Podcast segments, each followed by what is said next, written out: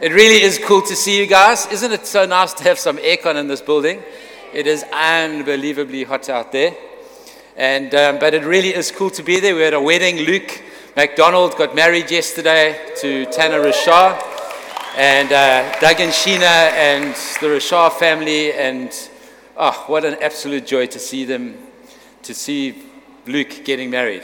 Uh, grew up in this church, and yeah, what an absolute joy. Brilliant, wonderful wedding. Classic wedding, out in the thing, Luke out in the forest. Luke had his like sun hat on, like that bucket hat. That's the thing. I was about to say something bad, probably totally not politically correct. Bucket hat, um, shoes, shorts, bad shoes, like not cool shoes, happy socks, and that was it he was ready to get married. And uh, anyway, it was, a, it was a phenomenal moment. But really is good to see you all. And um, we're going to continue with the Holy Table. I was thinking beforehand, or actually this morning when I was prepping, I thought the power of the church is God amongst you.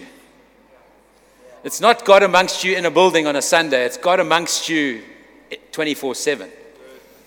And um, I, was, I was reminded, I've, I've used the example before where in the Russian, the church was persecuted twice very heavily in history.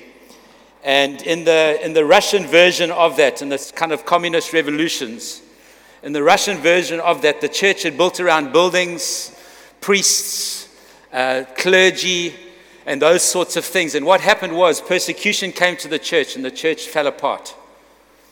But in the, in the Chinese Revolution, where Mao Zedong said this, uh, he said this that religion is a poison. He, he kind of despised religion, wanted to get rid of it. But the church had built around tables. The church had built around making disciples, it built around relationship. It hadn't built around buildings and structures and laity and kind of clergies and all those sorts of things. They understood the priesthood of all believers. They understood that actually I'm a minister, I'm a priest. Actually, I have the Holy Spirit. I have resurrection power within me, and I can release that. I can, I can minister to people. I've got a responsibility under God to do that. And the church exploded in numbers.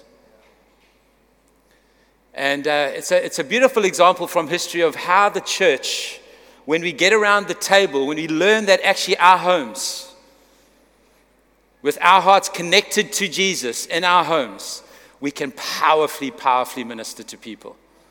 And I think Durban is waiting for a wave of homes to open so that they can get in there and start to, start to be touched and saved and healed, etc. This is what we're on about the table. And I want to look this morning, I'm, absolutely intrigued about how this morning's worship went and the words that came because I want to look at, I want to look at the story of Zacchaeus. So, for those that don't know, those that are new, we're looking at all the moments that Jesus has around the table with people to see what we can learn from Jesus and how he ministered around the table because that's what we need to be doing. So we want to know how do we minister around the table? And I've used this term, we, want, we don't just want table manners, we want table skills. So, table skills is how do we learn some skills that we can learn to hear God and minister and administrate a moment around the table without being weird, but just being you and being real and being authentic, but, but not missing the moments. So, we're looking at a whole bunch of stories where Jesus is showing us some things. But let's look at Luke chapter 19, verses 1 to 10. That's our text for today. I'm reading out of the ESV. He entered Jericho and was passing through. And behold, there was a man named Zacchaeus. He was a chief tax collector and was rich. And he was seeking to see who Jesus was, but on account of the crowd, he could not, because he was small in stature. So he ran on ahead and climbed up a sycamore tree to see him, for he was about to pass that way. And when Jesus came to the place, uh, the NIV says, when Jesus came to the spot, it was almost like there was a spot that was destined to G for Jesus to stand on, that he would then look up and see Zacchaeus. And it says, when Jesus came to the place, he looked up and said to him, Zacchaeus, hurry and come down, for I must stay at your house. So he hurried and came down and received him joyfully. And when they saw it, meaning the crowd, the people that were looking around, the religious people, the Pharisees, the, all those who were around it, they grumbled. He has gone in to be the guest of a man who is a sinner. They're like, Can you believe this guy? It's not only is he talking to him, now he's going to his house. And Zacchaeus stood and said to the Lord, I love that. Zacchaeus stood and said, I'll talk a bit about that now. Behold, Lord, the half of my goods I give to the poor. And if I've defrauded anyone of anything, I restore it fourfold. And Jesus said to him, Today salvation has come to this house, since he also is a son of Abraham. For the Son of Man came to seek and save the lost. This is the story around. And this whole interaction happens around Zacchaeus' table, whom Jesus invited himself to. I think we've got to, by the Spirit of God, when we feel prompted to, invite ourselves to eat with people. By the way, I've got, you've got the table, I've got the curry, I'm coming to your house. Let's, have, let's eat together. Jesus did it. Not going there to leech, going there to bless. So you take the food with you. But there's this wonderful moment when Jesus gets to this place and he sees Zacchaeus who's climbed up the tree and invites him to dinner, self to dinner, and his whole life changes. What do we know about Zacchaeus? Well, the first thing we know about Zacchaeus, because this is all quite important in the, in, the, in the talk, in the kind of encounter, is that he was a chief tax collector and he was rich. So he wasn't just a tax collector, he was the chief. So it seems like he had some tax collectors working underneath him. Tax collectors, most despised people. They were Jews that had colluded with the, with the, with the Romans. And so they were not even seen as Jews. They were kind of ostracized. That's why he says at the end, This is the son of Abraham. He, he restores the fact that he is part of this promised nation, this part of what God's doing because he's been so ostracized. And if you were, Jew, if you were uh, an enemy of God's people, you were an enemy of God. And he was the chief of these guys. The second thing that we know about him is that he's absolutely intrigued about Jesus. So you don't know what he's heard, what he's seen. There's been a whole bunch of interactions beforehand in chapter in verse 18, uh, chapter 18 where Jesus has start, told a story, for example, about a sinner and a, a, a, a righteous, uh, uh, what's his name? Uh, what's it called? A Pharisee. A Pharisee and a tax collector coming to worship. And the Pharisee comes to the, the, the, the altar and he says, Thank you, God, that I'm not any one of these horrible people. Thank you, Lord, that I'm not a tax collector. I pay my tithes and I do my thing and I pay, pray my prayers. And then he says, and then there was a tax collector that came to the altar and he, and he stood a distance away and he couldn't look, he couldn't look up. And he beat his breast and he said, Oh God, I'm not worthy. I'm not worthy to be in your presence. Please, please have mercy on me. And Jesus says, Which of those two do you think God accepts the most? So maybe he's heard Jesus talking that actually everybody dislikes and despises tax collector, but this guy somehow loves tax collectors. He's intrigued by Jesus. Maybe, just maybe, he was good mates with Levi, the tax collector that became one of the disciples of Jesus. And he thought, man, if he can accept him, maybe he can, he can accept me. So we see this man, he's a chief tax collector, he's, a, he's an outsider, he's not included, he's kind of on the margins, but he's intrigued by Jesus. We also know this is that he loved money. He loved money so much that he sacrificed social acceptance for it. He was happy to be known as an enemy of God as long as he had money. This was Zacchaeus. We also know this is that he was a small man, he was slight in nature, uh, stature. And in the crowd, he kind of couldn't see, he couldn't, he kind of, he had to climb a tree to see Jesus. We understand this is that because he was despised, he was persona non grata, meaning he was unaccepted, he was unwelcome, he was a man that had never experienced the grace of God. He was without grace.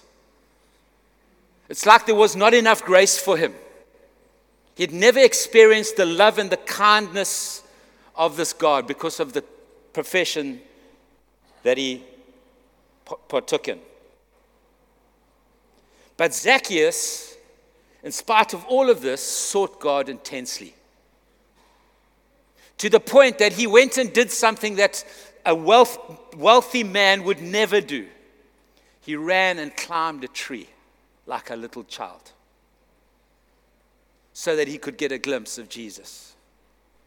And as, as he is trying to see Jesus, Jesus comes to the spot and sees him and says, Come down, hurry, come down, come now. So, this is what we kind of know about Zacchaeus. This is the setting of the story. For once in Zacchaeus' life, he was not worried about what people thought of him, he just wanted to see Jesus. And then what happens is Jesus invites himself to come and spend some time with him. They have a meal, and it's probably more than just a couple of minutes. It, it's like a, a, a, time, and it's, his whole family's there. It's all, all the people there. And you can imagine this moment around the table. You're thinking, what do we do? What do we say? How do we operate with this guy, this rabbi, this, this, this, this healer, this power, this man of miracles? What do we do? And they're just asking questions and they're going through this whole process. The question is, what can we learn as we get around the tea table with Zacchaeus from Jesus?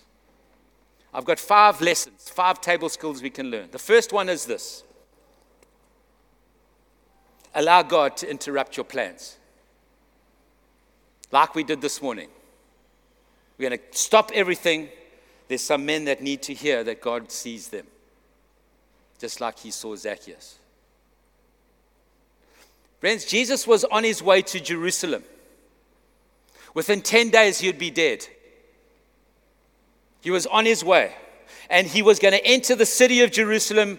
And that famous entry of palm branches was called the triumphal entry into the city. But somehow, he has the wherewithal, he's got the ability, he's got the discernment to allow God to interrupt his journey for one man that's up a tree.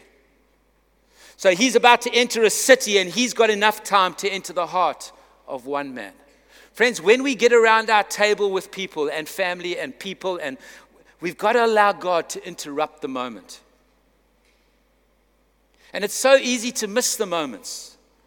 You kind of see the, the, the, the evening is playing out, the, the conversation's playing out, and something happens where you just think, hang on now, there's, a, there's something here that needs to be said.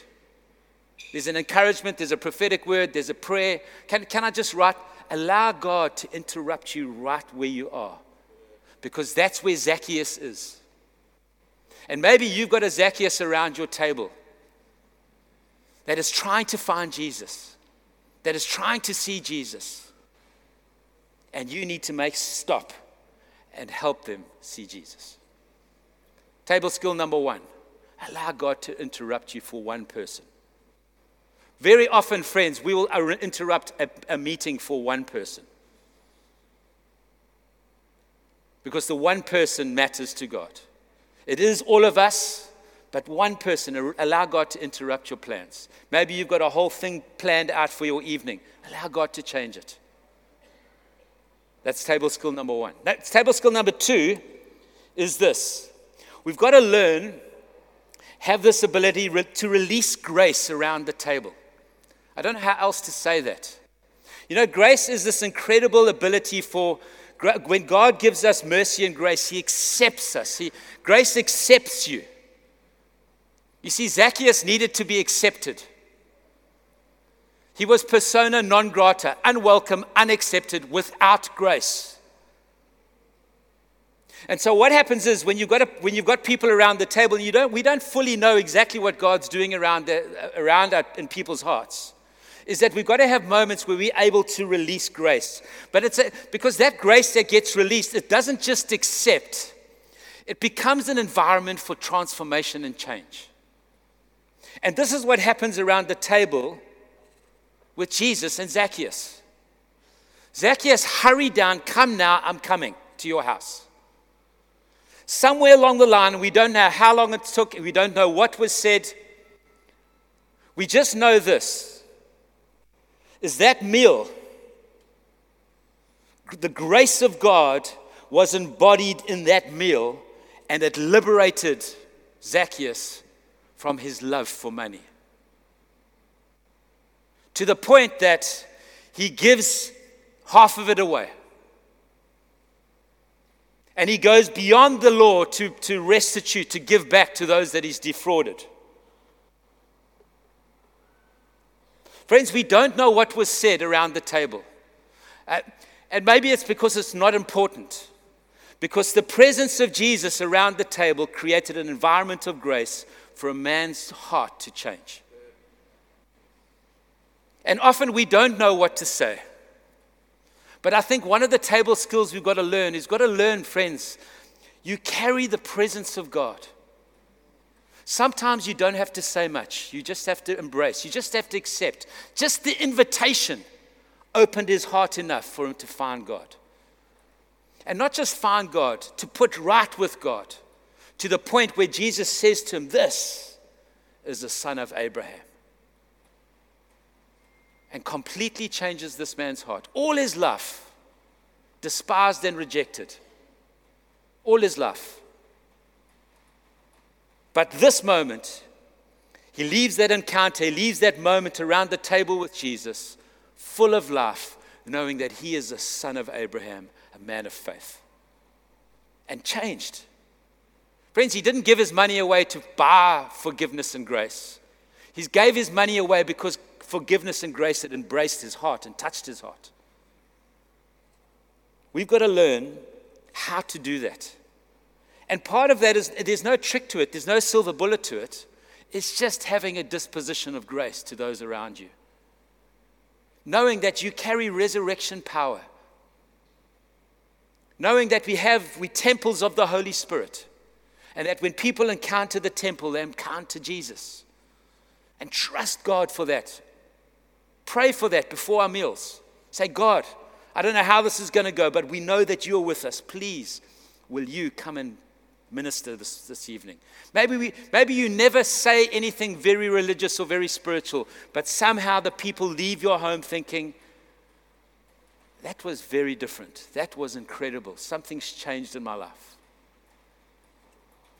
That's table skill number two. You know, friends, if you, as a Jesus lover, as a Jesus follower, regularly have meals with people, you're on the missionary field. You, you, you've taken your first step to be on the missionary field, and you're expecting God to save, change, and transform lives. And you're having fun in the, in the midst of it. Number three, Table skill number three Jesus had an ability to call people by their names. Do you know what Zacchaeus means? Pure one or innocent one. Jesus comes to the spot and he says, Hey, pure one, innocent one, come down here now quickly. I need to come to your house. He had never felt pure and he had never felt innocent in his whole life. You see, we've got to, when I say call him by name, not just know his name, you think, how did he know his name? Zacchaeus. Was it by the Spirit of God? Or maybe, probably more likely, Zacchaeus was the chief tax collector. Everybody knew who he was. And they knew who he was for the wrong reasons. Jesus comes and says, Pure one, come down here. You see, friends, when, we, when we're around the table, we've got to find the God name for people, the God destiny for people. And around the table, we call that gold out of them so that they can get onto the journey that God's got them. It's a table skill. It's how we minister. Nothing complicated.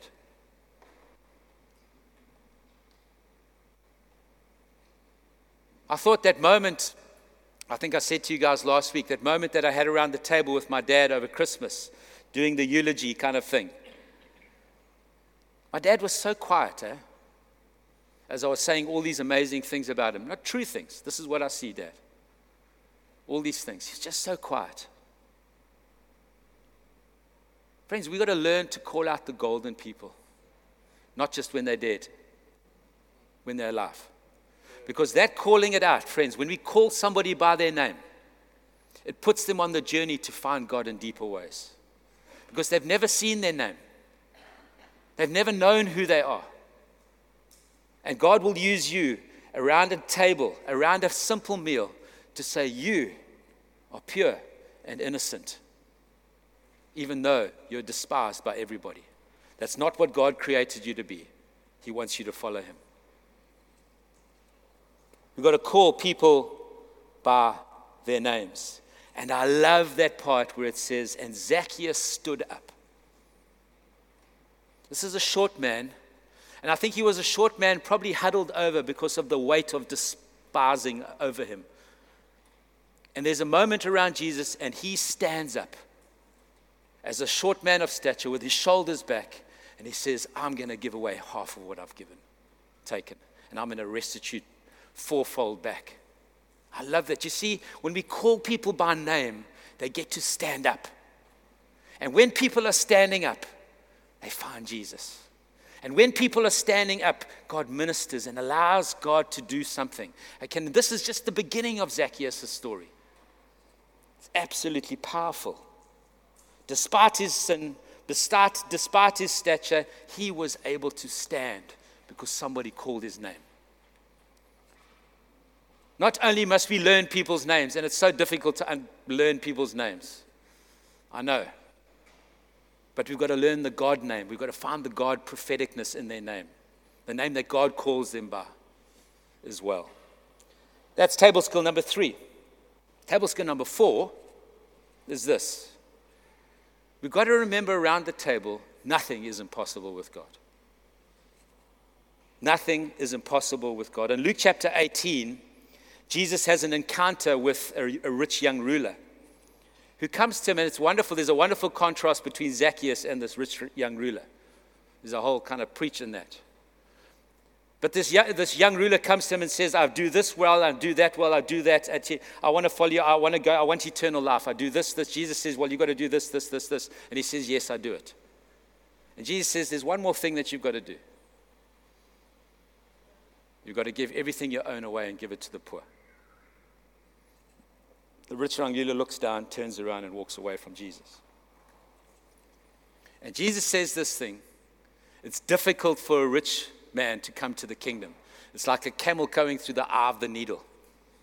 But he says, But what is impossible with man is possible with God.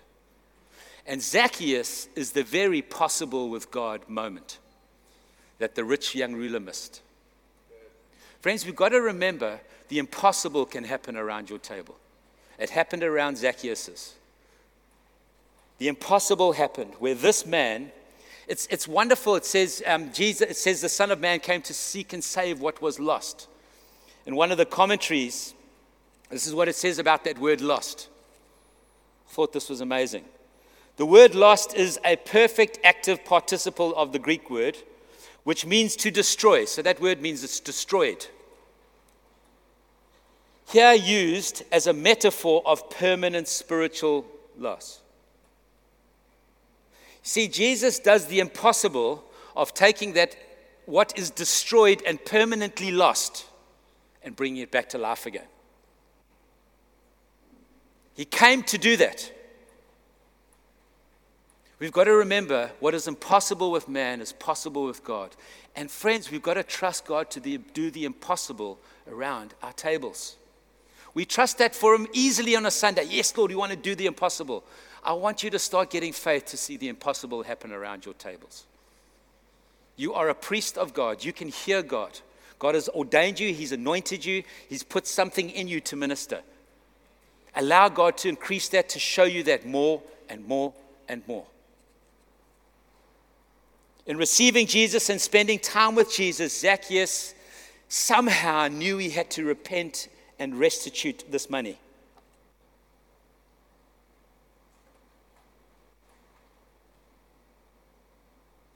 Zacchaeus became the evidence, friends, of God's impossible work by becoming a joyful giver. A man that loved money, a rich man that loved money. God does the impossible with him. It's, it's, it's easier for the camel to go through the eye of a needle than for a rich man to come to the kingdom. Jesus does it in one moment. Finds him, sees him at his table. The next thing, this guy is, you, uh, we don't know what's said. Next thing, he is just standing up and saying, No, I'm following you. I'm giving right. I'm putting right. God can do the impossible, friends. Number five, we've got to learn, we've got to expect to bring salvation to a house.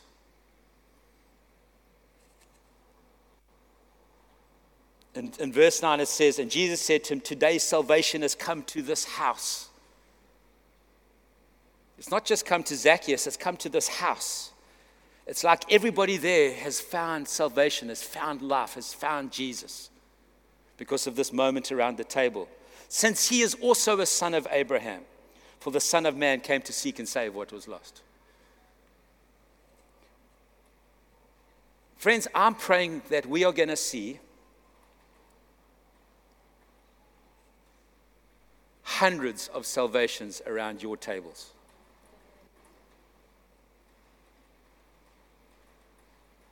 When the church starts to be, believe that I don't have to bring somebody to church to get them saved, or for somebody to minister to them, because coming to church doesn't get you saved. Finding Jesus gets you saved. Jesus finding you gets you saved. Friends, the church, people have had these words about the church in Durban arising, the awakening of this great church. Friends, the awakening of the church is not in meetings and buildings. It is in meetings and buildings, but it's also in our homes.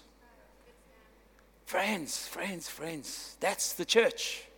You are the church. This building is not the church. Keep saying that. We've got to see salvation around our tables, our, our boardroom tables, our, our, dining room tables, our, whatever table you've got. Jesus makes tables out of anything. He can have a fish fry on the beach and restores Peter around the table. But it happens with us learning table skills, taking the moment, seeing the moment. Can I just say again, without being spiritually weird and Bible bashing people, by the love and the Spirit of God.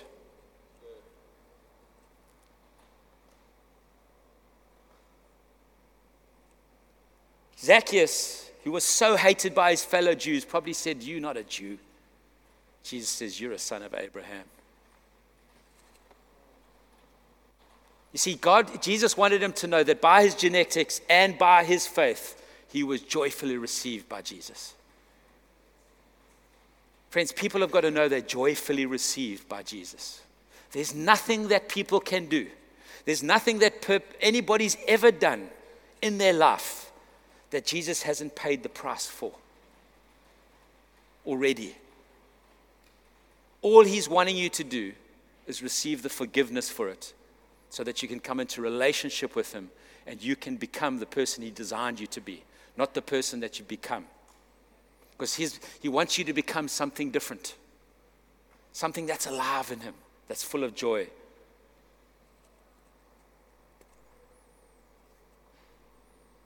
You see, Zacchaeus lost his parents, was, was lost to his parents. He was lost to the religious order of the day. He was lost to his community. He was lost to whatever friends he might have had. But he was never lost to Jesus. He was found by Jesus. If you're sitting here today and you don't know Jesus, or you've never said, Jesus, I want to follow you, I want to tell you, tell you right now, Jesus is saying, Come down. Come down. I want to come and eat with you. I think there was a moment in Jesus' mind or heart when he got to that place And when he saw Zacchaeus up the tree, the short man, you know, we're all short. None of us can find God. We all need a tree to climb to see him. And Jesus says to him, Zacchaeus, you've got this thing the wrong way around, my boy. You've climbed a tree to see me. What I'm going to do in a 10 days' time is I'm going to climb a tree so that you can see me. And that, friends, is what we've got to trust happens around our tables. Got it the wrong way around.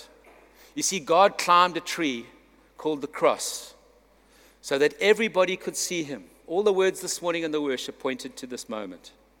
So that everybody could see him. Raise the, the snake and the thing with, uh, uh, in the Old Testament. So see it. When you look at it, when you see that, and that's faith. He was going to come onto the cross, and everybody that was too short didn't ever have to climb a tree because they'd see him easily on the cross. And that was the price. And that was the price that he would pay so that we could all be found by God. I want to say to you, friends, God is looking for people. God wants to use your table. God wants to use your home. God wants to use your gifts. He wants to use your talents so that we can point people to Jesus that's on the cross. That they would see him, find faith in him, and begin to change and begin to become who they're called to be. You know, friends, we can become so familiar with Jesus. Especially when you've been walking with him for a long time. It's, yeah, it's this, it's church, it's God. It's, and it becomes so familiar.